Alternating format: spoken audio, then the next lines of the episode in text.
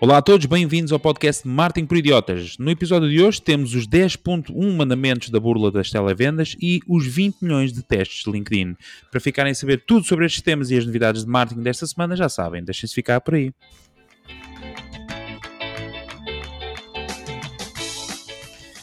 Olá a todos, sejam então muito bem-vindos ao 88º episódio do podcast Marketing por Idiotas, o vosso podcast de marketing favorito, onde falamos sobre marketing, negócios e tecnologia.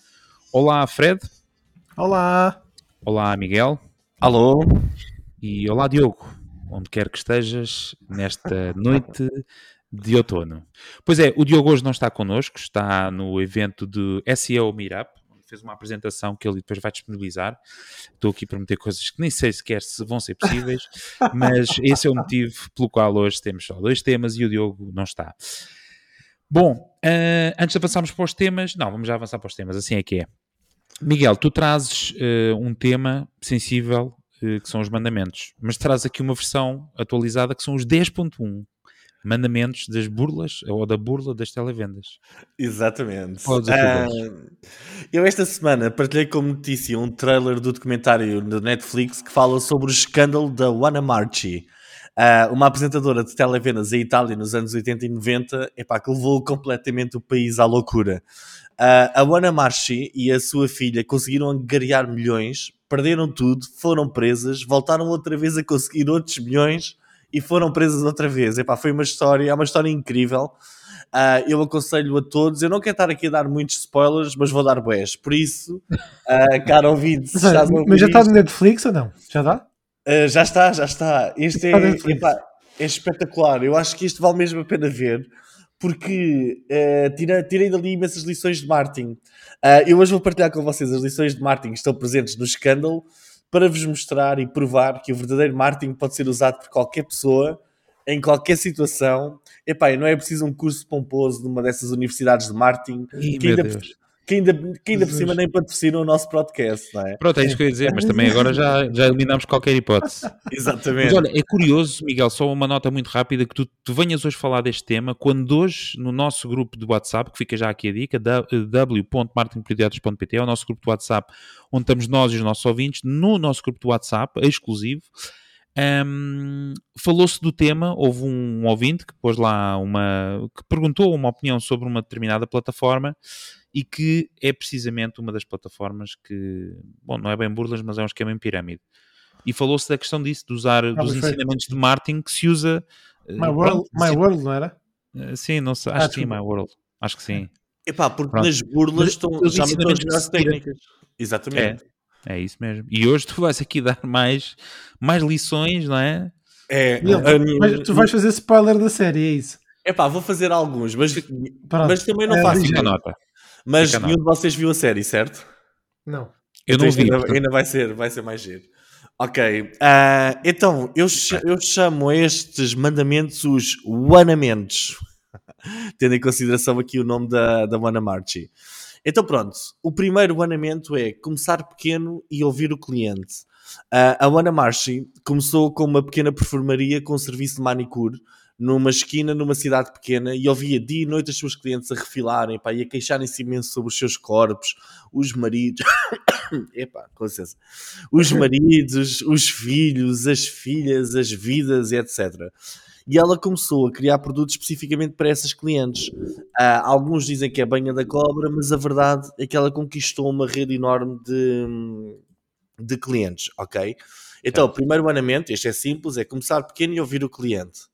O segundo banamento é não desistir e jogar com as emoções. Uh, ela, na primeira vez que foi às televendas, uh, ela tinha aquilo, ela tinha de pagar o seu próprio espaço publicitário para poder estar lá e vender, ok? E ela não conseguiu vender nada. E na terceira vez que lá foi, desatou a chorar e dizer às pessoas que viam que não poderia voltar, pois não tinha dinheiro para voltar para a televisão, etc. E nessa, nessa emissão ela fez milhares de vendas dos produtos de, de emagrecimento delas, ok? E foi aí que nasceu o fenómeno Ana Marchi. Mas a partir daqui a história começa a descambar um bocadinho. O terceiro banamento é incendiar as dores e os desejos da audiência. Uh, ela ficou conhecida nas emissões seguintes epá, por literalmente andar aos gritos com os telespectadores, a chamar-lhes nomes, a dizer que eram todas umas gordas, que os maridos nem olhavam para elas, gritava tipo: telefona, seu gordo, telefona agora, a tua mulher nem olha para ti. Epá, é uma coisa. Eu Boa. comecei a ver aquilo, eu fiquei tipo, bem, eu se tivesse o número para telefonar, eu telefonava agora, fogo, era já. Um, epá, e os resultados eram incríveis. Ela era conhecida literalmente por ofender completamente a audiência. E eu pergunto-vos a vocês: esta ideia de incendiar as dores e os desejos, acham que é bom marketing? Pá, eu, a única pessoa que eu conheço que faz isto é o, é o Rui Sinal de Cortes, que eu vi um pedaço eh, do conteúdo humorístico dele no YouTube e para mim, para o meu gosto, eu não consigo. Mas ele é só insultar a audiência. Sim, mas estamos será, na mesma linha, já agora. que, será que podemos estabelecer aqui um limite? Tipo, não insultar, mas ir quase até ao limite do insulto? Não, acho Que que, que a achas, audiência Ricardo? trata de. Há gostos para, há gostos para tudo. Sim, eu acho que não. Quer dizer, são estilos. De- eh, acho que há situações que as pessoas podem achar engraçado e é como que levas aquela, como é que se diz, aquela banho de realidade, do tipo, pá, realmente, pá, eu estou gordo. Pá, ela tem razão, pá. Ela, ou seja, aquilo sabe mal ouvir, mas ressoa lá dentro e pesa-te na consciência e tu tomas uma atitude por causa disso. Não sei se é propriamente saudável, não é? Este tipo de abordagem, não é? Tu, tu vendes o teu produto à força da. Mas eh, é um estilo que se calhar atrai algumas pessoas e tem resultados. No E caso também dela. há, há pessoas que conseguem estar a fazer isto sem parecer extremamente ofensivo, não é? Sim, é isso. Ela do tipo, ela não está a dizer, está a dizer alguma mentira, está a ofender as pessoas, está a dizer do tipo, pá, se calhar por causa de seres gorda, é que- não sei como é que ela dizia. Pronto, que Epá, série era tudo e ma-. Ricardo, tudo e mais alguma coisa. É tipo, Pronto, mas é aquela coisa, teu tipo, é olha para ti. Exato, aquilo ressoa, ressoa é? com a pessoa, não é? Ela começa, pá, o teu marido não olha para ti, estás aí na cama e Como é que claro que ele vai comer. programa que era as pessoas eh, que eram muito fortes, muito pesadas e depois emagreciam não sei quantos quilos? Era o weight loss, ah, não, o Exato, biggest, loser, biggest loser. Eh, Exatamente, e- e- Biggest Loser. Pronto, Portugal mas aí tens, olha, mas tens aí um exemplo, esse exemplo e o outro eh, que agora também agora, do, ai, da Men's Health, onde várias figuras públicas reduzem peso e depois eles produzem esses exemplos no YouTube. Tens aí dois exemplos muito rápidos em que as pessoas estão num estágio e depois passam para o outro, mas eh, o processo é tudo feito com epá, eh, cordialidade, é feito com respeito pela pessoa. Pronto. Ou seja, é- o que eu estou a dizer é há gostos para tudo, não é? Tens aqui estes, estes dois em que tu vês que é possível chegar lá sem estar a insultar. Mas pronto, é o que é. É uma história. Essa é Não uma história. Não, acompanha- não acompanhas o processo, não é? Não sabes se o Fernando Rocha foi extremamente ofendido ou eh, insultado durante o Isso processo não de treino. Não passa, pode não passar. Foi, exatamente. Isso, Ah, Achas que tens graça ao gordo. Achas que tem graça ao gordo? Ah, é que os, gordo. os gordinhos têm sempre mais graça, né? Sim. Mas, mas o, o tema dele, por acaso, é um caso eh, curioso, não vamos falar agora, que é do. eh, eh, muitas pessoas depois insultaram. Insultaram, não, duvidaram, questionaram, etc. Ah, sim, mas isso é, faz parte, não é? Mas Faz pronto. parte. Tipo, yeah, tem que ter uma opinião discordante. Portanto, a opinião é Continuando, continuando a história. Já vou no jogo, vou agora para o quarto. E este também é giro. Vender sem ter o produto. Ela estava numa bomba de gasolina com a filha e repararam que a maior parte dos homens italianos naquela altura tinham barriga. Então elas decidiram vender, on- vender na, na televisão um produto chamado como o derretedor de barrigas. Algo assim, a tradução. Eh, elas, a verdade é que As elas ainda... traduções de Miguel já são clássicas deste Não, podcast. não, mas era tipo, era qualquer coisa assim, tipo, porque eu estava a ver aquilo e pá, estava a ver em inglês. Ah, elas ainda não tinham o produto, ah, mas tiveram milhares de encomendas logo na. Aquilo era sempre, sempre que havia uma emissão, se as encomendas surgem logo. Contactaram um laboratório qualquer para tentar, tentar desenvolver algo que pudesse passar pelo, pelo produto, aquilo foi um sucesso instantâneo. Epá, entre gritos e palavrões elas fizeram milhões e foi aqui que a fortuna delas começou a crescer, porque elas apagaram aqui um segmento que não estava a ser trabalhado, que era o dos homens. E foi assim, pá, uma grande loucura, ok? Agora é que a história começa a ficar hum, mais esquisita. Olha, mas Epá. deixa só, só para fechar aqui este tema, que eu acho que é interessante, porque por acaso agora não me recordo qual é o livro, não sei se é o 4 horas por semana, não sei. Há um livro que fala precisamente disso e, sobretudo, que, com a internet diz, do Tim Ferriss, exatamente, que é precisamente de testar as ideias online. Tu podes vender, criar uma loja online e vender produtos que não existem, quer dizer, eh, ou pelo menos conceitos que, que irão existir e na altura, há 15 anos ou 20 anos, havia muito aquela ideia do, do crowdfunding e que as pessoas financiavam um produto que ainda não existia. Sim. Mas tu podes criar uma loja online com produtos, teoricamente, que vão existir e quando a pessoa encomenda, diz que, olha, tivemos um excesso de encomendas, vamos demorar uh, seis semanas a, a entregar o produto e tu consegues perceber o mercado é. Uh, sentir o mercado à força de testares uma coisa que nem sequer existe. No, no mundo das startups, isso chama-se um smoke test. Boa. É um teste de fumo, que é tipo, mesmo para tentar perceber, fazes uma landing page para um produto ou para um serviço e só estás ali a medir o interesse naquele produto ou naquele serviço, yeah. que é para depois apresentares aos teus, aos teus financiadores, não é? Exato. Uh, aos fundos de financiamento de capital de risco e eles depois dizem, pá, ok, há imensa procura, há desejo Exato. sobre isto, torna lá isto realidade, não é? Boa. Por isso, é que 95, por isso é que 95% das startups falham. Ou seja, prometem-se tudo e mais alguma coisa e depois a coisa não anda, não anda assim tão bem, não é? Muito bem. Bora, próximo, okay. desculpa. Uh, este aqui, aqui é que eu acho que a história ficou mesmo bizarra. Elas este foram... não é? Não, nós agora vamos para o quinto mandamento. Uh, elas foram presas, epá, porque percebeu-se que aquilo andava ali uns grandes esquemas e depois eu não vou estar aqui a dar grandes coisas, mas houve, meteu a, a máfia italiana à mistura já com elas, etc. Foram presas e perderam tudo ok? Uh, e elas, quando saíram da prisão, tinham de se desenrascar e voltaram outra vez ao ataque. Só que desta vez as pessoas já não, já não acreditavam nos perfumes para. nos perfumes, nos. nos nos bálsamos para emagrecer, já não acreditavam em nada do que elas diziam. É. Tipo, o mercado já estava habituado a esse tipo de promessas e avançou para o outro lado. Então elas decidiram começar a vender os números da lotaria vencedores. Ok? Uh, como é que elas faziam? Elas basicamente, a pessoa telefonava uh, diziam umas quantas coisas sobre si mesma, data de nascimento e tal, e elas diziam: Olha, os seus números da loteria são estes e você vai ganhar na próxima semana. Brutal, ou não? Isto tudo nas yeah. televendas. Ah, foi assim. Se acertar, assim, sim, é brutal. Exatamente. Uh, o sexto mandamento é rodeia-te de especialistas.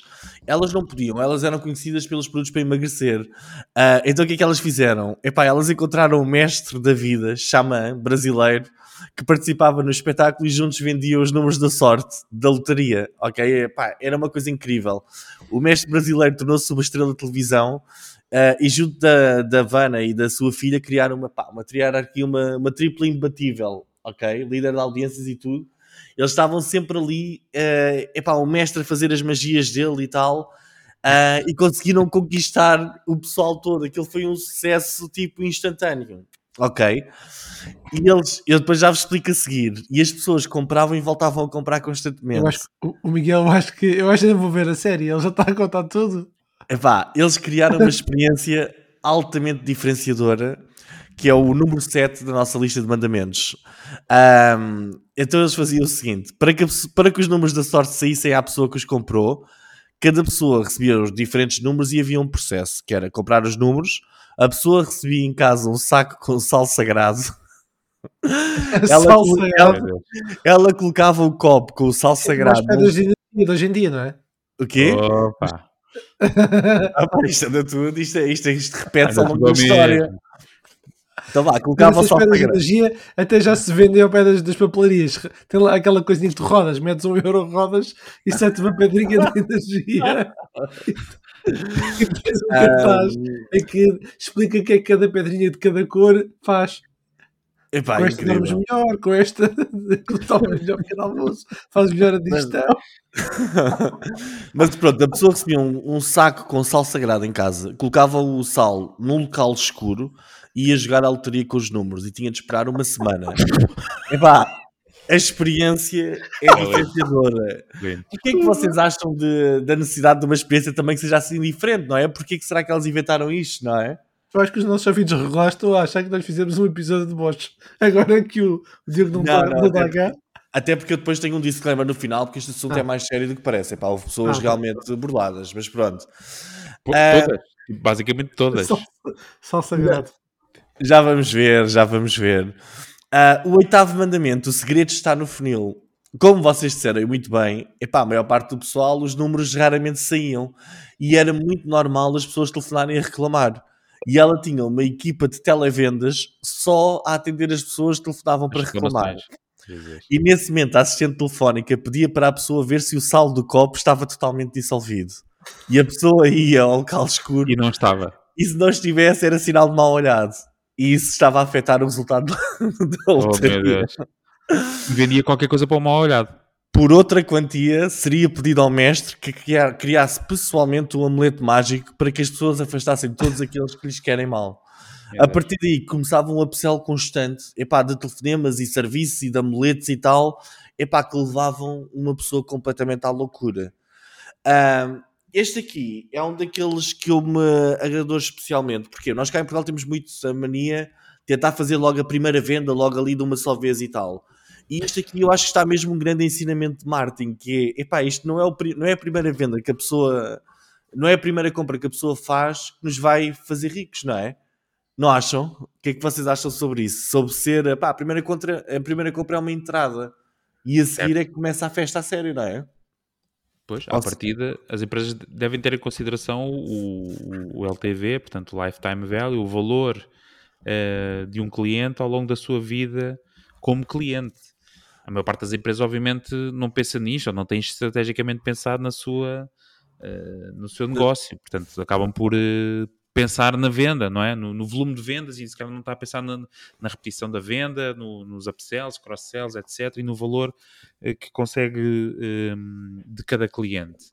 Ah, mas sim, acho que tem a estratégia embutida, tem produtos de entrada precisamente para os fazer entrar dentro daquilo que é Aquele o mundo. negócio e depois vender outro tipo de serviço e produtos com um valor maior, não é? Exatamente. O que eu achei interessante foi isto. Passou-se na década de 80 e ela já tem literalmente aqui um funil de marketing completamente construído. Epá, uma pessoa tinha uma perfumaria, não é? Ou seja, ah, e nós vemos mesmo na forma com que ela fala, vê-se que é uma pessoa que se tivesse nascido hoje em dia e tivesse andado neste, neste mundo hoje em dia, não é? Um bocadinho diferente e talvez com outras condições iniciais de vida, epá, poderia ter sido uma marketeer excelente, não é? Sim, mas certo, tem princípios, certo. Eh, Vende Claro. sonhos, vende ideias vazias. Porque, olha, como o exemplo dela, estás-me a falar disso tudo, estou a imaginar o filme do Lobo de Wall Street, que no fundo também é Também- isso, é a também venda de sonhos e a, Uhum. pronto, Exatamente, mas e tem a continuação, que é... Exato, mas, é, mas nota-se pensamento estratégico, que é alguma coisa que às vezes falha algumas empresas, não concordam? Certo, certo, certo. Isso é Mas verdade. é, por acaso, é só uma curiosidade, eu do Globo de Wall Street, eu fiz uma masterclass em Londres, de propósito, viajei para fazer uma formação com ele. Na altura, partilhei com alguns amigos, O, e houve aquele sentimento assim- yeah, Uau! e gostei bastante. Mas é um isto para dizer o quê? Na altura tive alguns amigos de, ah, tipo, vais dar dinheiro a ele, estamos ali enganando pessoas. Ah, mas eu tinha aquela curiosidade de conhecer, de perceber, então, se ele é tão bom assim, deixa lá ver. Em resumo, gostei, mas, eh, por exemplo, o Miguel estava a fazer o paralelo da década de 80 p- para os dias de hoje. É o que estavas a dizer, eu acho que é. Estamos aqui a falar de um conjunto. Bem, eu até me perdi na quantidade de falcatruas que ela fez. Aliás, teve, para, conseguiu viver uma vida para fazer tantas coisas diferentes. Em todo o caso, nós, nós aqui em Portugal também temos vários exemplos. Temos a Dona Branca, embora Ah, tenha- eh, seja só um caso em específico, não é o caso, não, não chega aos calcanhares desta senhora, conseguiu inventar várias coisas muito diferentes. Mas, e depois temos a um nível maior, não é? Temos o nível do jorrandeiro, se calhar, não, mas aí, já, aí se Mas calhar espera já lá, estou aqui- aquelas coisas da, da. TV e do Viva Melhor enquadravam-se aqui no. E lá, É, e lá. que Ah, vocês agora ficaram muito. Calma, não estou a pôr em causa o negócio, mas eh, aquilo. Mas sim, pá, são coisas que estão ali no limite, não olha, é? vou, vou dizer vários: calcitrins, eh, que Aí, não sei o que mais. É só para não sermos processados, já que somos um podcast pequenino, deixas de dar. Não, eh, que- calma, TVI, calma, calma, calma, TVI. Sim, não vamos que referenciar marcas, se calhar. Exato. Não, mas, mas olha que eles já, tive- já andaram a vender a, a não sei o quê do caracol, Banha e- do e caracol ou baba do caracol. baba de caracol, e as televisões também andaram metidas Não, disto nós nós vamos ter pessoas no podcast a dizer que funciona. Ah, certo, pá, ok. Então vamos, vamos, aguardar. Eh, exato. Epá, Pessoas lá no grupo do WhatsApp. funcionava. Já experimentaram banha de caracol e funcionou? Muito bem. Exatamente. Mas alguns, olha, ouvi- alguns ouvintes pararam o podcast neste momento. Exato, já, nem- já nem estão a ouvir. Ah, o nono mandamento, ah, nunca esquecer não é, deste- não é banha, desculpa, é baba. Eu, eu, Baba de banha, mas depois corrigimos para baba. Exato. Para o caso dos advogados da Viva Melhor nos estarem a ouvir, pá, pessoal, calma, relaxa, vamos ver uma. a gente resolve isto, também não é preciso agora entrarmos aqui em. Está bem? Somos um podcast pequeno. Eu não tenho bens, eles também não, portanto, vamos com calma. Exatamente. O nono mandamento: nunca esquecer a lista das clientes. Ela, quando foi presa pela segunda vez, tinha uma lista de mais de 300 mil clientes. Epá, e uma equipa de telemarketing que ligava dia e noite a fazer vendas, upsell e rentabilizar essa lista. Ok?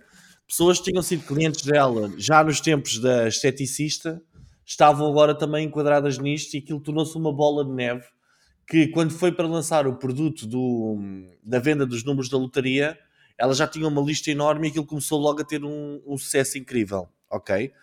Uh, e isto é algo que nós cá também às vezes não sabemos fazer muito bem, não é? Não, Temos... nós somos o quê? Nós somos muito bons. Repara, a lição que eu tiro daí é a, a, a, pessoa que enganou uma vez conseguiu enganar duas, conseguiu enganar três e conseguiu enganar quatro. Isso é o que acontece regularmente com os governos que passam por Portugal. Ah, sim. Tem uma lista de 10 milhões de clientes e os gajos estão sempre, estão sempre a conseguir. Mas é. E acham que nas empresas o pessoal rentabiliza bem as listas que tem? Ou não? Pá, sim, não tens muitas empresas a pensar tão focado como esta senhora estava em tentar extrair ao máximo, no limite dos limites daquilo que é, é eticamente possível, extrair ao máximo de valor de uma lista que ela tinha de clientes. E sobretudo pessoas desse, de um target que à partida ela percebia como comunicar com essas pessoas e como as atrair e as convencer a comprar um produto, um serviço, porque ela percebia, se calhar da aprendizagem que tirou da, do gabinete de estética que ela tinha, não é? E de ouvir exatamente, exato. E, e eu quando disse aquilo do Viva Melhor e do Calcitrim, é porque o espectro de clientes é o mesmo.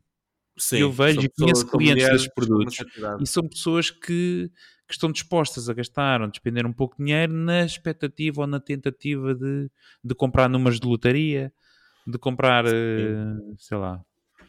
Mas nós estamos... tomas e depois lá são as dores de, que tinha das cruzes, o médico percebe lá alguma coisa disto. O que, o que eu acho interessante nisto é que isto numa década de 80, 90, é pá, que os CRMs, eu não sei se já se falava nessa altura, tinha eu 10 anos, não é? Se se falava muito de CRMs ou não, mas a realidade é que nós tínhamos uma pessoa, é pá, que vem do nada e já tinha uma organização, é pá, incrível do ponto de vista de, de informática, tecnologia, teve ali uma visão incrível, não é?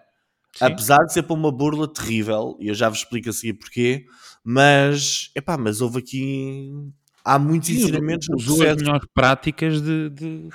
Exatamente. Ah, para eu, eu, já não vou comentar nada até ao fim, só para... O Miguel diz que a bomba está no final. Ter um twist, dizer, yeah, ah, e depois vai dizer. Não, então, não, força, Miguel. Então, pronto. Em... Finalmente, saber o que estamos a vender. Uh, é o décimo mandamento. Infelizmente, as pessoas que compravam os números da sorte, epá, obviamente não eram pessoas estáveis e felizes. Isto é a parte negativa disto tudo, não é?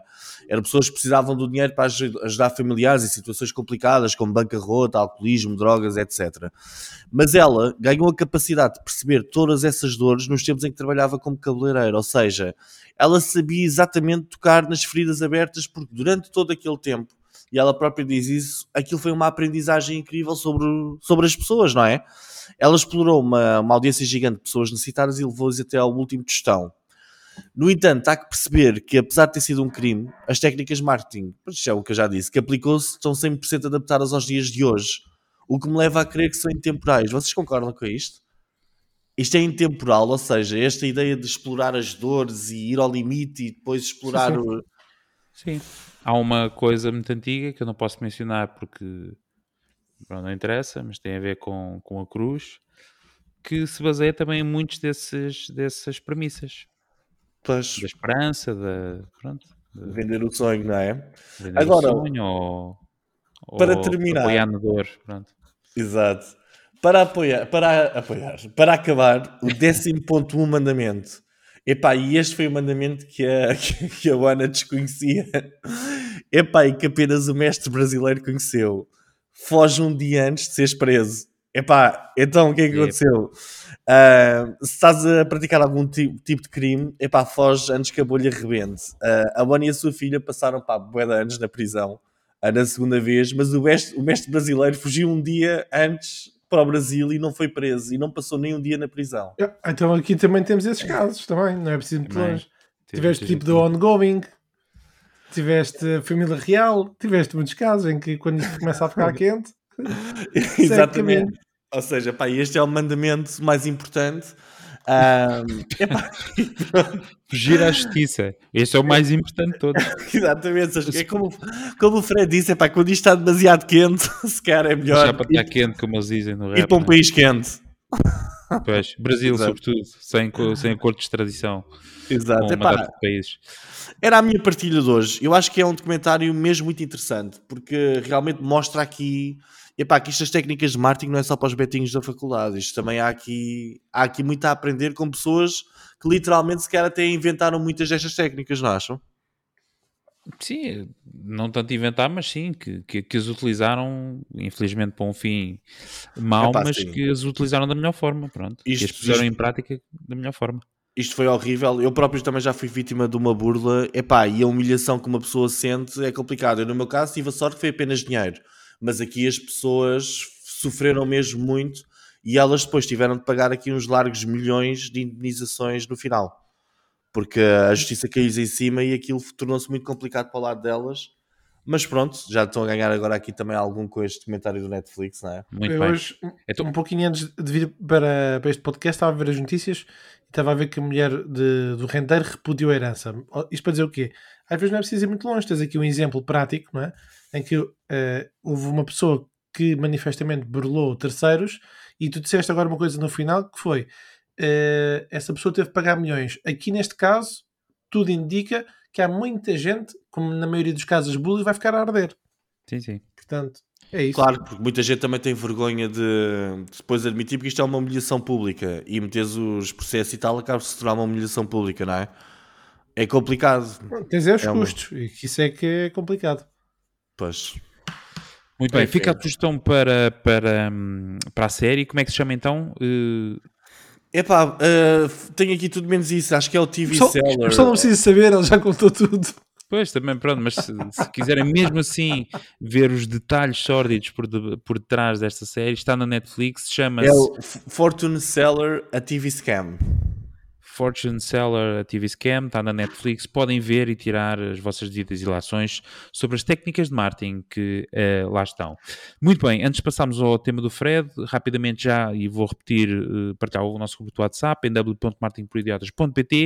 onde estamos nós, estão os nossos ouvintes e todas as semanas nós deixamos um conteúdo exclusivo. Esta semana o conteúdo exclusivo é um estudo de mercado de e-commerce do grupo M, ou do grupo M. Muito bem, o Diogo não quis trazer tema, nem sequer quis aparecer, vamos avançar. Portanto, Fred, eh, calhas tu eh, na rifa a seguir. E Muito acho que bem. vai dar prémio. Vai dar pena. Ah, Já agora só para dizer que eu estive no, no evento que o, o, Diogo organizou, o SEO Meetup. Eh, Ele teve, o Diogo esteve a fazer uma palestra de Google Analytics 4 e ele é ninja. Ele é mesmo incrível. Se alguém precisar de ajuda, ele sabe muito. Eu Bom. já, eu já disse várias vezes, não, não sei se tens podcast, já disse, mas disse no outro e posso reforçá-lo aqui novamente. Eu acredito que o, que o Diogo seja, se não o maior, eventualmente no top 3, vá Sim, 5 sim, sim. de especialista de Google Analytics no mundo. No mundo. E não estou a exagerar. Muito possivelmente. Não- Não, viste a apresentação, mas não é? Viste Eu não, conheço, eu não conheço muitos, eu acompanho o tema muito esporadicamente, mas eh, acredito que sim. Ele está a taca E no Twitter, então, ele farta-se ter discussões lá com os engenheiros da Google. Bom, É tipo, aquele, é tipo aquele chato que está sempre a chateá-los e os gajos, epá, este gajo não se cala, lançar nova funcionalidade e ele entra lá, ah, mas não funciona. Exatamente. Não, está bem, mas não. E depois ele fazem aquelas perguntas, mas o, o saldo do copo já derreteu todo. Pois, Exato. então, você está com uma olhada. Exatamente, vou mandar. Você está com uma olhada. O gajo vai receber um, um copo com sal da Google. É isso. Bom, Fred, Ora bem, o meu tema de hoje, neste episódio 88, é os 20 milhões de testes do LinkedIn. Ora bem, o LinkedIn, então, que é propriedade da Microsoft, realizou experiências em mais de 20 milhões de utilizadores ao longo de 5 anos. O objetivo, dizem, foi melhorar a forma como a plataforma funcionava para os membros e como poderia afetar a subsistência, a procura de trabalho de algumas pessoas. Nessas experiências realizadas em todo o mundo entre 2015 e 2019, o LinkedIn variou aleatoriamente a proporção de contactos fracos e fortes, sugeridos pelo seu algoritmo People You May Know. O sistema automatizado da empresa para recomendar novas ligações aos seus utilizadores. Os investigadores do LinkedIn eh, somando com o MIT, com a Stanford e com a Harvard Business School, analisaram mais tarde esses dados agregados dos testes num estudo agora publicado este mês na revista Science. As experiências algorítmicas do LinkedIn podem ser uma surpresa para milhões de pessoas, porque a empresa não informou os utilizadores de que os testes estavam em curso. Pronto, isso é já uma banalidade que nós temos visto noutros, noutros episódios de podcast. Mas o que é relevante é que os gigantes tecnológicos, como o LinkedIn, a maior rede profissional do mundo, realizam rotineiramente experiências em larga escala nos quais vão testando diferentes versões de funcionalidade na aplicação e na versão web. Mas estas alterações feitas no LinkedIn são indicativas de como estes ajustes e os algoritmos amplamente utilizados podem tornar as experiências de engenharia social com consequências questionáveis sobre a vida de muitas pessoas. Claro que isto levanta questões sobre a transparência da indústria e a supervisão da investigação, tema que o Miguel adora. As, As experiências com utilizadores por grandes empresas de internet têm um histórico comprovado. Há oito anos foi publicado um estudo no Facebook descrevendo como é que a rede social tinha manipulado silenciosamente os posts que apareciam nas newsfeeds dos utilizadores para analisar a, a, propagação de emoções negativas e positivas na sua plataforma. A experiência na altura durou uma semana, foi conduzida a cerca de um milhão de utilizadores, gerou rapidamente uma reação negativa. Só para resumir muito sucintamente este tópico do Facebook, os autores na altura uh, argumentavam que as pessoas tinham consentido implicitamente na experiência de manipulação de emoções quando aceitaram os termos e condições do Facebook. Incrível. Diz o, é? face... é, diz o Facebook. Ah, todos os utilizadores concordam antes de criarem uma conta no Facebook. Está lá escrito. Pronto. Vamos voltar ao LinkedIn. O estudo da revista Science, portanto, como eu referi, saiu em setembro de 2022, testou uma teoria influente em sociologia chamada a força dos laços fracos. Isto é relevante porque, como eu referi há pouco, há aqui uma lógica de tentar perceber como é que os dados influenciavam a procura e a pesquisa de emprego. E esta força dos laços fracos sustenta que as pessoas têm mais probabilidades de conseguir um emprego uh, de conhecidos do que necessariamente de amigos próximos. Os investigadores analisaram como é que as mudanças algorítmicas do LinkedIn afetaram a mobilidade profissional dos, dos utilizadores e verificaram que que os laços sociais relativamente fracos no LinkedIn provaram ser duas vezes, repito, duas vezes mais eficazes para garantir o emprego do que os laços sociais mais fortes, ou seja, pessoas que têm mais proximidade. Diz o investigador do LinkedIn, e com isto encerro.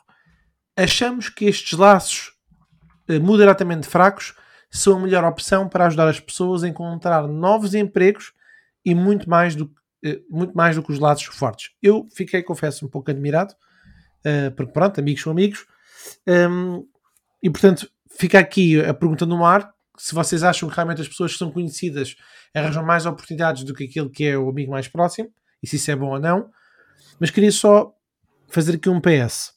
O LinkedIn, numa declaração, afirmou a mesma coisa que o Facebook há oito anos referiu. Diz o LinkedIn, no estudo que eles fizeram, que as pessoas, eh, eh, eh, quando fizeram o registro da conta, aceitaram o curso de utilização da empresa, a política de privacidade, as configurações dos membros.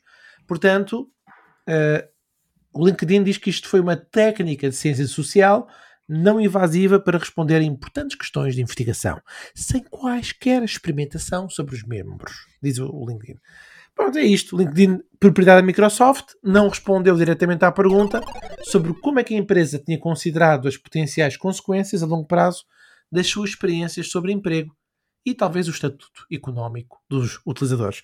Portanto, pergunta para vocês, meus caros amigos, reforçando: um, uh, se tinham esta ideia de que os laços de pessoas conhecidas são mais fortes que os, que os mais. Que os, os laços mais fracos são, mais, são melhores que os mais fortes. Portanto, os conhecidos são melhor que os amigos mais próximos. E dois, o que é que vocês acham? será que isto levanta questões sobre transparência, sobre a indústria? Opiniões. Muito bem. Miguel, não sei se queres. Bom, epá, posso começar eu. Uh, é assim, eu começo pela, pelas questões da transparência. Eu acho que as políticas de privacidade e os termos e tal, epá, eu acho que isto são atos criminosos. Isto devia-se de alguma forma epá, arranjar aqui uma forma disto deixar de ser assim, porque toda a gente sabe, e até o Ricardo é um grande defensor disso, ninguém lê nada. É, nós vamos, aceitamos e tal, epá, nós achamos que pronto, pá, aquilo está ali está ali, não é? Quem é que tem tempo para ler quando se escreve numa rede social os, as diferentes opções de privacidade, os termos de utilização, etc. Pá, ninguém. Estou a dizer é que a forma com que eles defendem, epá, eu acho que é criminosa. Tipo, epá, estava nos termos. Epá, esqueçam lá os termos. Tipo, parece que é a mesma coisa que aqueles, aqueles livros que nós recebemos que às vezes vêm com alguns equipamentos eletrónicos e tal, epá, em, que, em que falam de mil e uma coisas e têm mil e uma advertências para uma boia de uma criança, não é? Na piscina. Epá, se tivesse aquilo de uma forma um bocadinho mais simples, cá nós percebíamos aquilo tudo, não é? Ou seja, ninguém, ninguém lê aquilo tudo à exaustão. Eu acho que é. Epá, eu acho que é, é criminoso. Eu venho uma ideia relativamente aqui às questões deles poderem ou não fazer este tipo de experiências. Epá, vem uma frase do, do Spider-Man que é com grande poder vem grande responsabilidade. E estas empresas realmente têm um poder enorme de influenciar as nossas vidas de uma forma indireta que nós nem nos apercebemos, não é? Uh, nós estávamos, estávamos há pouco a falar da burla das televendas. Neste caso, epá, as pessoas estão a usar o LinkedIn para encontrarem empregos e tal, e de repente tiveram a ser submetidas a uma experiência social que pode ter afetado positivamente ou negativamente as suas vidas, certo? Uh, mesmo a, a, própria forma com que o Facebook fez as coisas há oito anos, eu acho que a experiência era tipo: havia algumas pessoas que só apanhavam posts negativos e era ver se se tornavam mais negativas e criavam conteúdos também mais negativos. Ah, mas ainda agora o Instagram fez alterações no newsfeed, visuais, aí foi visuais, não é? Para se assemelhar ao TikTok. Mas isso é uma experiência de design, é uma experiência. Então, agora, agora... traduz isto em anúncios. Traduz isto em anúncios. Imagina que eu estava a investir dinheiro, não é? E agora os meus anúncios não estavam a ter uma performance tão boa quanto antes porque o Instagram decidiu fazer um redesign. Sim, mas uh, eles estão, estão, a mexer no, estão a mexer no produto, não estão a mexer diretamente com as tuas emoções, nem te estão a tentar, de alguma então, forma, manipular emocionalmente, não é? Então, é que, então, assim, então, lá, qual é que é o objetivo da alteração de design? É reter ou que tu faças swipe mais vezes? Isso não é, não é uma alteração de comportamento? Sim, mas, mas, mas nós estamos a fazer, o, no caso do Instagram e do Facebook, imagina, tiveram a fazer aquela experiência, tiveram a passar uh, posts mais negativos a um determinado tipo de pessoa, imagina que esse tipo de pessoa está um bocadinho mais fragilizado na vida, epá, e, e aquilo impactou de uma forma epá, que se calhar não era justa, não é? Tipo, estar a decidir os conteúdos mais positivos ou negativos que a pessoa vê eu acho que isto é ir a outro patamar, que vai além do design e da experiência do utilizador eh, técnica, não é? Eu, pelo menos, acho que epá, há uma linha aí que foi ultrapassada claramente e acho que não pode ser ultrapassada, não é? Um, agora, nós na semana passada andávamos aqui a falar da Apple, ah, e tal, eles não vão fazer as mesmas práticas que a Google para se tornarem o melhor vendedor de publicidade. Tudo tanga. Uh, estas práticas existem porque ajudam a alcançar alguma coisa, não é? O LinkedIn percebeu alguma coisa com estas práticas que teoricamente, moralmente, acho eu nos meus valores eu acho que elas não são aceites. O Facebook também o fez, etc. Mas aparentemente todas as grandes empresas devem andar a fazer este tipo de coisas. Mas eu não percebi a tua opinião, que é o LinkedIn, achas que o LinkedIn tem uma plataforma, as pessoas aceitaram os termos e condições.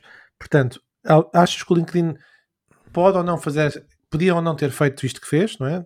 20 eu milhões. Acho, eu acho que não, e, sinceramente. Epá, Ou podia ter acho... feito se avisasse. Lá tivesse aqui uma barra cá em cima, um header a dizer. A dizer estás, a fazer... alvo, estás a ser alvo de uma experiência social, nós não te dizemos qual para não estragares a experiência, mas estás a ser alvo disto. Epá, e assim talvez... já aceitavas.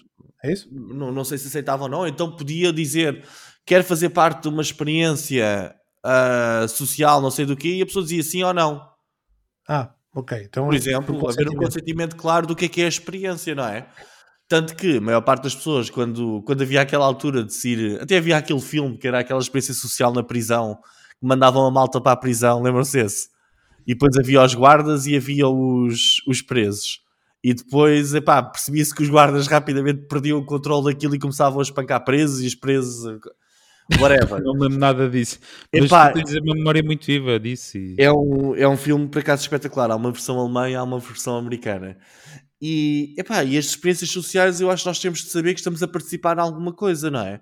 Porque senão nós pensamos, uh, temos, temos, vemos a, a, credibilidade que a marca tem, achamos que as coisas que estamos a receber são aleatórias ou têm ali algum tipo de, de, de coisa por trás do algoritmo, mas de repente nós estamos a ser vítimas de uma experiência, epá, que no caso uma pessoa que esteja deprimida pode ser muito a mal receber uma semana ou duas de conteúdos negativos, epá, o que, é que, o que é que pode fazer esta pessoa sentir, não é? Um, acho que infelizmente as grandes marcas têm um grande poder e vão continuar a, a utilizá-lo para fazer este tipo de experiências. E muito sinceramente, eu acho que devia haver algum tipo de legislação sobre isto. Uh, não é só estar nos termos e condições a pessoa a dizer que aceita tudo e mais alguma coisa. Uh, epá, não, não me parece que isso seja a melhor forma de, de fazer as coisas, não é? Mas resumidamente, eu acho que não podiam fazer isso. Que não deviam ter feito. Ou não deviam ter feito, se poder ou não poder, epá, eu não, não sou legislador, eu não sei se legalmente podiam ou não, moralmente, tenho a certeza que não deviam ter feito isso. Em relação aos, aos laços mais fracos, uh, não sei, tenho de ver aqui na minha experiência pessoal. Eu já recomendei a alguns amigos para, para trabalhos, um, mas sim, eu. Três dos trabalhos que eu tive na vida foram-me arranjados por pessoas que eram da minha faculdade, mas com quem eu nem me dava assim tão bem quanto isso, mas de alguma forma ou outra eles não sabiam, pá, o aldrabão que eu era. E por isso recomendaram. Pois, eu acho que exatamente a ver com isso. É do conhecimento profundo que se tem da pessoa, de não se querer sequer recomendar essa pessoa para, para qualquer trabalho. E um conhecido tem um, tem, tem um conhecimento muito subjetivo e, e superficial, portanto, Era, está à vontade. Tem ali um posicionamento, um posicionamento não está tão claro. Pois. Não é? É verdade. Então e tu, Ricardo? E tu, Ricardo? Bom, eu sobre, hum, sobre isso dos conhecidos, respondes a essa questão dos conhecidos versus os amigos. Depois de perceber que os resultados do estudo indicam isso, fiquei também com aquela sensação que de facto, e também pela experiência pessoal, que se calhar isso verifica-se e, e, e mais facilmente era recomendado por um conhecido que foi o que aconteceu em duas das ocasiões, e vice-versa a mesma coisa. Portanto, recomendar conhecidos meus e não amigos, do que, se bem que também não tenho muitos amigos a pedir sim, assim também podes Assim também podes dizer, tipo, é pá, sim, olha, eu conheço da faculdade, ele parece-me ser um tipo porreiro e Exato. também te um bocado. Essa é? linha. Desresponsabilizar-me completamente, dizer, pá, olha, é o que, é que se for amigo, depois tem outras implicações, né? que depois assume uma, uma cota parte da responsabilidade do desempenho dele e da recomendação que fiz eh, dele. Um, sobre as experiências, acho que são totalmente legítimas, válidas e devem ser feitas. É um potencial enorme, como o Miguel disse. Vem também uma grande responsabilidade, o grande poder. Como é que é? O, com grande, grande, poder vem uma grande responsabilidade. responsabilidade. Acho que é legítimo que façam essas experiências, têm um alto valor. Uh, eh, para a sociedade, sobretudo se eles forem publicando os dados de, das experiências. Acho que, de facto, os termos e condições têm que ser transparentes, na medida em que a pessoa tem que saber que numa determinada plataforma ou site ou o que for, muitas das vezes nem tudo o que parece é. E nas redes sociais é isso que acontece. Nós, por vezes, temos a nossa opinião muitas vezes enviesadas pelos conteúdos que vemos numa determinada rede social e que entendemos ou achamos que todas as outras pessoas estão a ter a mesma experiência nessa rede social. E isso nem sempre é verdade e as pessoas não têm essa percepção. Se com termos e condições mais transparentes as pessoas iam perceber isso, sinceramente não sei, porque de facto as pessoas ignoram muito e querem a experiência, querem o, a satisfação instantânea, não é? Quer lá saber se o TikTok está a ver, se eu carrego e vejo as compras, eu quero saber disso. Eu curto o TikTok e porque é que eu vejo mais conteúdos A ou B. As pessoas já vão percebendo, nós conseguimos perceber pelas conversas que vamos tendo com amigos, que as pessoas já estão a perceber mais ou menos os algoritmos. É pá, eu, eu se falo de, de burritos, pá, daqui a meia hora estou a ver coisas de burritos. É pá, se eu falo de coisas, estou a ver isto. Pá, se eu passo muito tempo a ver um vídeo disto, começo a ver só vídeos daquilo. As pessoas já vão percebendo mais ou menos que a experiência é muito adaptada e personalizada uh, ao uso que fazem. E eu acho que isso cada vez mais vai ficando implícito na utilização dessas plataformas. Portanto, quando a pessoa entra e adere a uma plataforma, seja uma rede social ou outra, acho que isso deve ser do conhecimento comum ou do senso comum de que a experiência que ali está é totalmente uh, enviesada um, e que eu posso estar a ser manipulado. Não então, mas tu é... és a favor ou não? Que achas que eles podem fazer isso? Acho que eles podem fazer legitimamente. Então, olha, se me permites, eu vou levar isto a um, a um nível um bocadinho mais pessoal. Já, já vais, já vais levar, porque se tu pensares bem, quando tu fazes uma pesquisa no Google, o algoritmo, não é? Dá-te resultados, dá-te os melhores resultados segundo eles, mas que muitas vezes barram eh, Sim, claro, em, isso- em especialistas de SEO que põem lá aquilo em posicionar, não quer dizer que aquele seja o melhor produto, não é? Mas a gente confia no Google, no Google, no Bing, ou naquilo onde usamos a pesquisa e aceitamos aqueles primeiros resultados, porque à partida são os melhores, Olha, percebes? E então, isso mas- também, Eh, Sim, desculpa. Diz, diz. isso, isso também é uma forma de enviesar. não é? Então, mas tu, tu achas que eles têm o direito de fazer experiências sociais e também apanhando pessoas um bocadinho mais fragilizadas, como os mais novos, como os nossos filhos? Eu não gostava. eu, podem fazer experiências, não estou a dizer que podem aproveitar Miguel. das Que a Olha- experiência social, tu tens isso no mundo offline. O que é que a Fox fez a- com os temas do LGBT, por exemplo? Desculpa. Compostas, ah, apresentadas pela. Isto é- são Sim, experiências. mas então, mas eu, eu não me agradaria saber que a minha filha, quando estiver nas redes sociais, pode estar a ser vítima de algum tipo de experiência que está a ver se conseguem fazer com que uma Não, menina está a mais deprimida. Miguel, se está Epá. numa rede social, está a ser, está a ser, eh, está a fazer parte de uma experiência social. Sim, Seguramente. óbvio. Chama-se algoritmo. Esse algoritmo é aprimorado e melhorado em função dessas, dos resultados dessas experiências, não é? Então, ele sabe o que é que é preciso, então ele, ele consegue identificar. Diz, diz. Não, desculpa, mas uma pessoa estar a apanhar tipo uma semana ou duas com conteúdos negativos, epá, eu acho, não acho saudável, eu acho que não se pode fazer isso. Eu também não acho saudável, mas isso, uma das condições que tu estás na rede social, não é? É, é, é, é estar sujeito, porque aquilo não é uma rede pública, não é uma coisa que seja do foro público e que tem regras do tipo tem que ser igual para toda a gente, ver conteúdos assim, tal, tal, tal. Isto é igual, ou seja, vocês nunca vão ser influenciados. Não, aquilo é, é, uma, é uma rede que tem um algoritmo que está programado para, para um determinado objetivo. Neste caso, como o Fred há pouco até disse, é reter as pessoas mais tempo nessa ferramenta. E se isso implicar mostrar conteúdos ou que são altamente nocivos ou negativos ou o que seja, o algoritmo vai caminhar para aí, porque eventualmente a empresa pode não ter os valores éticos alinhados com os teus, não é? E como não é uma coisa pública ou Tu podes não querer ir ao Only- OnlyFans, mas gostas de estar no Yeah. Facebook. Pronto. Epá, sim, mas fazerem experiências desse género, epá, eu, acho, eu não acho é positivo e feito não acho que todos os esteja de dias. acordo com os valores. das redes sociais, são, há experiências contigo, seguramente. E com a tua filha, quando ela entrar numa rede social, mesmo que tu não digas e digas que ela, que ela tem 18 anos para poder entrar na rede social ou 20, o algoritmo, creio eu, e não sou engenheiro, mas facilmente percebe que está ali uma criança atrás, não é? Pois. Tu- Pelo menos um adulto de um 18 telefone, anos é infantil. Diz, diz? Eh, Estava a perguntar ao Mi- ao Miguel se ele tem um Alexa ou Google Home ou algo do género. Tens? Não, não tenho nada. Isso é sempre. Isso Esse disse, disseste não, mas muito assim, muito. Não, não, não tenho. Ia Não, desligar estava, a, aquilo. estava a tentar perceber. Exatamente. Ouve-se a voz lá atrás. Miguel. Alexa, Alexa, espera, deixa-me dar. Ok, Google. Agora fiz disparar não sei quantos telefones do- dos nossos ouvintes. Ahm, mas, mas, portanto, isto para dizer o quê? Eu acho inteiramente legítimo porque é a condição, ah, é a condição que está lá por defeito nas letras minúsculas que nunca ninguém lê, que sinceramente, mesmo que as ponham em, tom em tamanho garrafal, eh, de forma clara, explícita, à frente da pessoa, a pessoa vai continuar a saltar e ignorar, porque eh, sinceramente as pessoas não estão para aí. Tem que fazer parte, digo eu, do, do conhecimento geral de que, ok, eu estou ali nesta condição de que a experiência não é igual, eu estou, posso estar a ser manipulado, ou sou manipulado e aceito isso, etc, etc, e por aí adiante. Porque senão temos ainda exemplos, estas experiências sociais, temos as eleições americanas, temos as eleições brasileiras, eh, temos agora outra vez eh, nas eleições brasileiras, já, já vão começar com essa, com a situação da manipulação nas redes sociais. Então é o mesmo com um canal de televisão, por exemplo, a SIC ou a TVI, E que acontece. particulares, e que acontece, exatamente. Então, mas existe, já- existe, campanhas, al- existe muitas algum tipo de, de legislação que também tenta combater um bocadinho isto ou não? Certo, Digo eu, mas não, não existe, é difícil porque tu, tu estás a tentar enviesar, ou seja, não é proibido estar sempre a dar notícias, não é notícias falsas, podes estar sempre a dar notícias de um determinado tema, ou seja, uma SIC, uma TVI ou, ou outra estação, uma CMTV, por exemplo, tem o poder hoje em dia de pôr em cima da mesa temas que nem sequer eram conversa. E eles, se quiserem, do tipo, agora vai-se começar a falar disto. Pronto. E põem aquilo a carregar, a carregar e vão distribuindo aquilo por vários meios e de repente é uma Sim. discussão.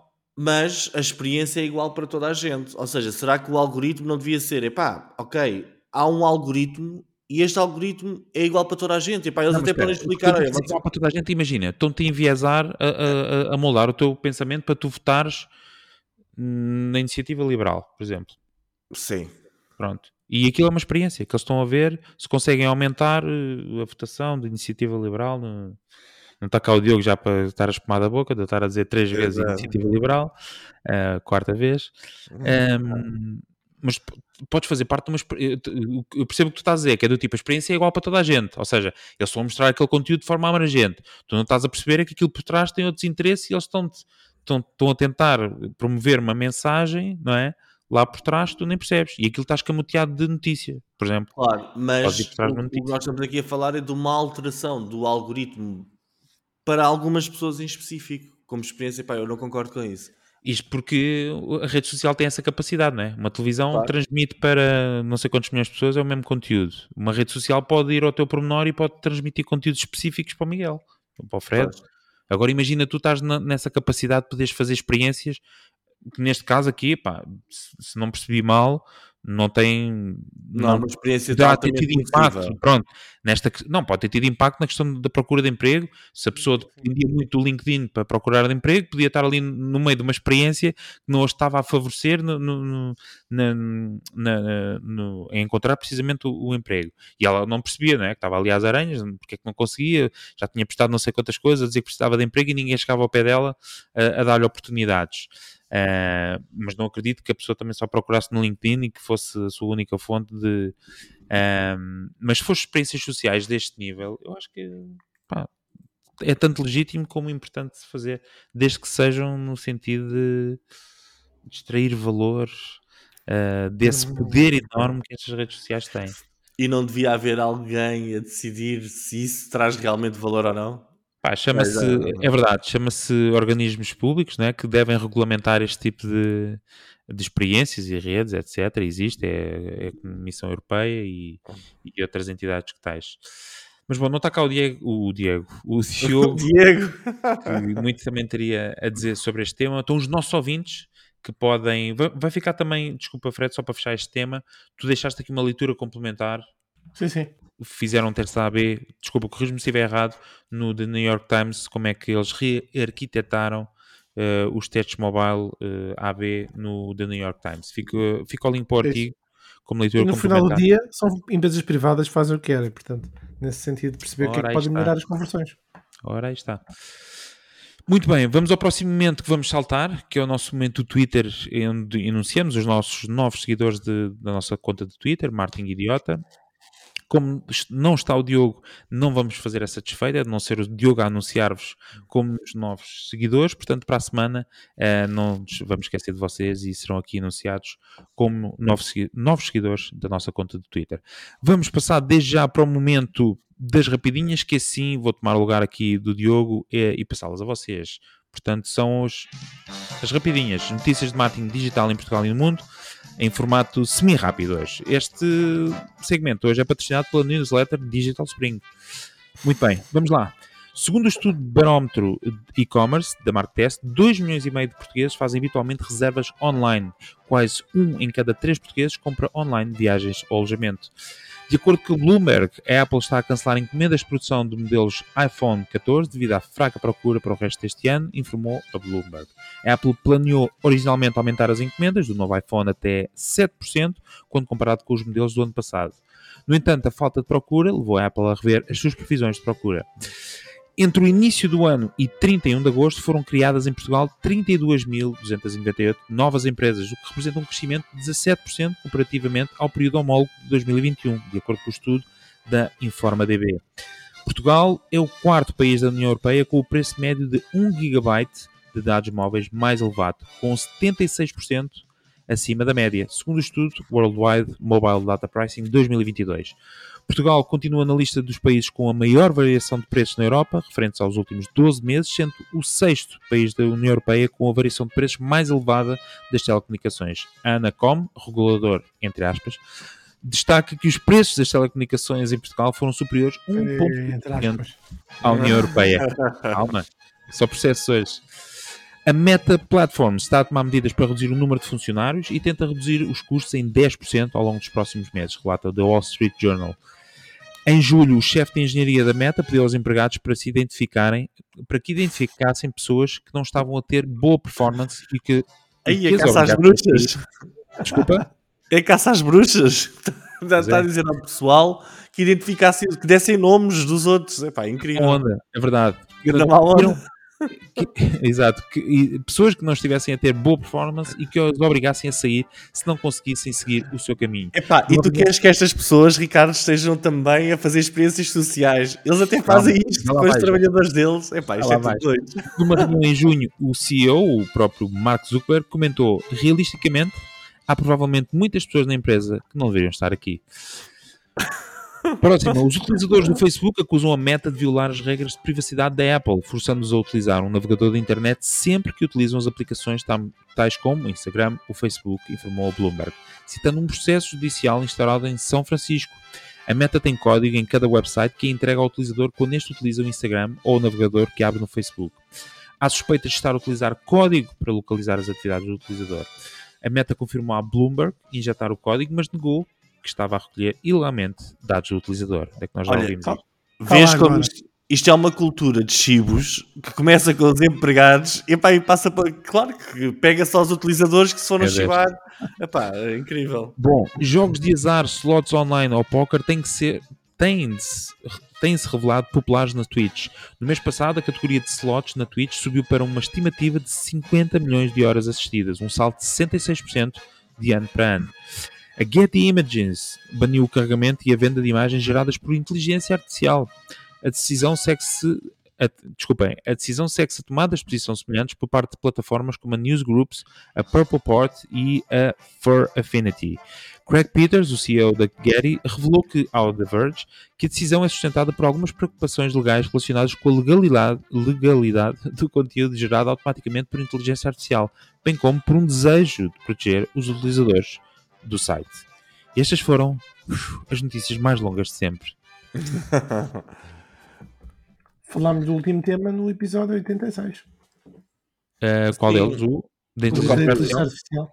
O copywriting. Uh, por falar em inteligência artificial e desenhos, o Dolly, uh, a conhecida plataforma para, de inteligência artificial para fazer desenhos com os vossos inputs, já está disponível para toda a gente. Boa. Estava em fase de waiting list e já não está. Muito bem. Bom, vamos passar à ferramenta da semana. Eu recomendo uma ferramenta super simples, uma extensão do Chrome, que é Loom. L-O-O-M. O que na prática é uma ferramenta, uma plataforma que permite de forma rápida gravar a tela do computador, em vídeo principalmente. Eh, A pessoa pode escolher se quer gravar só a tela, se quer gravar a tela com a imagem da webcam e depois partilha esse vídeo. Porquê que eu gosto imenso da ferramenta? Porque eh, assim que clico no botão, o vídeo fica logo na cloud gera-me logo um link partilhável, ou seja, escuso de, de ter o ficheiro gravado no computador ocupar disco ou depois enviar para a Google Drive. Não, é um clique na plataforma e, e é gratuito, que é uma coisa fixe. Tem- também tem a parte da versão paga, mas eu acho que qualquer um dos utilizadores banais, eh, normais, que faz utilização da internet, não precisa coisa. sobra a gratuita. Muito bem. Loom. L-O-O-M. Muito bem, obrigado, Fred. Bom, resta-nos chegar à despedida. Este momento sempre triste, hoje sem, sem o Diogo. Uh, Resta-me só, antes de sair, relembrar quem ainda não é subscritor, subscrever o nosso podcast. E se gostarem mesmo muito, por favor, deixem uma avaliação no Spotify ou o vosso programa de podcast favorito. É muito importante para nós. Temos também o nosso website, martinporidiotas.pt uh, e o nosso grupo do WhatsApp, w.martinporidiotas.pt. Onde, Nós- onde vamos revelar a chave vencedora do Euro Milhões. Só esta semana. Só esta E- semana. E temos também um, um, um sal especial para. Bom, não interessa. Nós, como sempre, voltamos a ver na próxima semana, por isso não percam o próximo episódio, porque nós também não. Tchau! Tchau. Tchau.